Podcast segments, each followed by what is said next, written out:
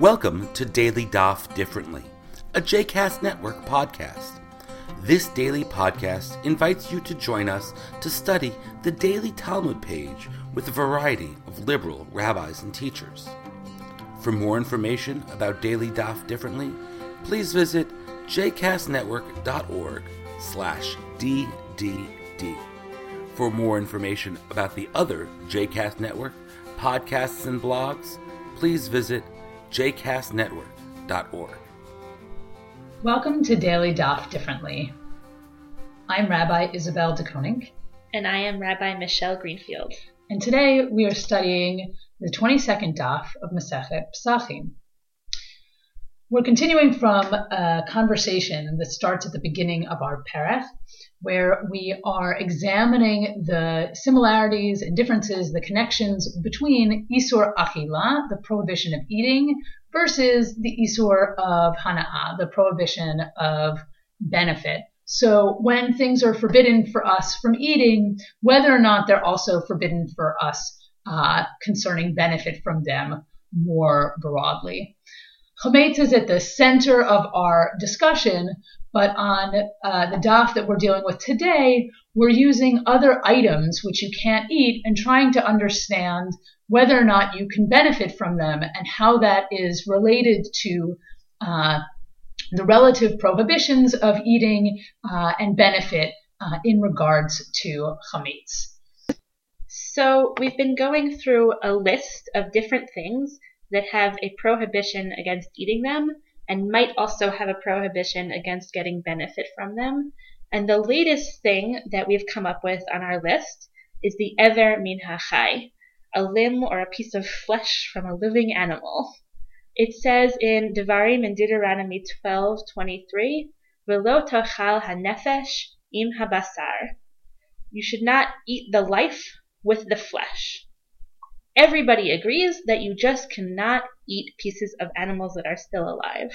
The question is whether or not you can get benefit from this ever min hachai. The question is raised of whether or not you can get the benefit, and in the process of providing the answer, the Gemara brings us a baraita, which shows that we're allowed to get benefit, but still places some sort of a limit, limit on what you can do with the ever min hachai. The Baraita says, Rabbi Natan Omer, Minayin shelo yoshit adam kos yain lenazir, ve'ever min hachai livnei Noach. Talmud lomar, v'lifnei iver lo titein mikshol. Rabbi Natan taught, from where do we learn that one does not offer a cup of wine to a Nazarite or a limb from a living animal, this ever min hachai, to bnei Noach, to the sons of Noah. The verse says in Leviticus 19, do not place a stumbling block before the blind. So what does this have to do with whether we can benefit from ever min hachai? I think to really understand what this Breita is doing here, we first have to understand a little bit about Bnei Noach. So, as Michelle said, Bnei Noach literally means the children of Noah. And in most of halachic literature, we find this term used to refer to all non Jews. While our tradition doesn't require non Jews to convert to Judaism in order to earn a place in the world to come, which is really like the biggest honor when it comes to our rabbis, the rabbis do teach that B'nai Noach are required to observe seven commandments, which are mostly ethical, moral, and humanitarian in nature uh, in order to merit the honor of uh, getting a place in the world to come. And one of these seven commandments is the prohibition of eating a limb from a living animal. Uh, apparently, at some point in time, it was fashionable in terms of food practice to, to do this among some communities, uh, but this was something that was prohibited both for Jews uh, and in the Jewish framework of the world, really for for everyone.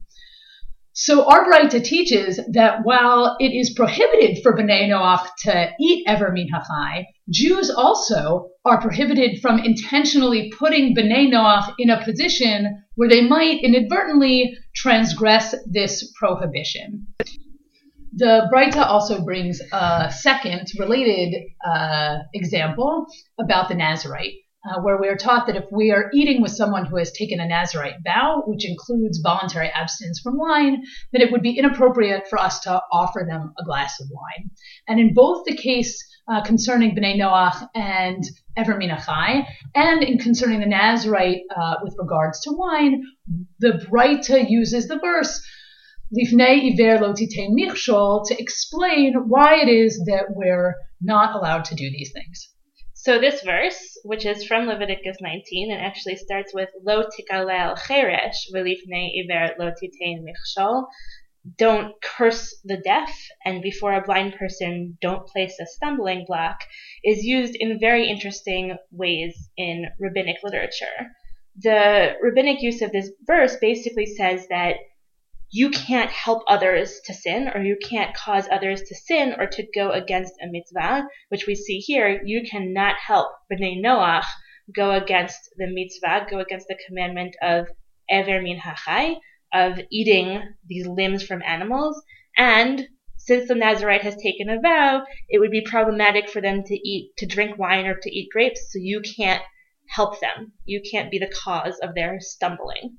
Um, even giving bad advice falls into this. You shouldn't be placing these stumbling blocks in front of people. It's interesting to me, as somebody who works in the world of special education and inclusion of people with disabilities, because often in the communities that I work with, people are really excited about this verse and people like to use this verse to say that the Torah uh, and early Judaism were promoting not necessarily inclusion, but were promoting proper treatment of people with special needs, of people who couldn't necessarily fend for themselves, which is in fact the pshat of this verse. It, it's what the verse seems to be saying.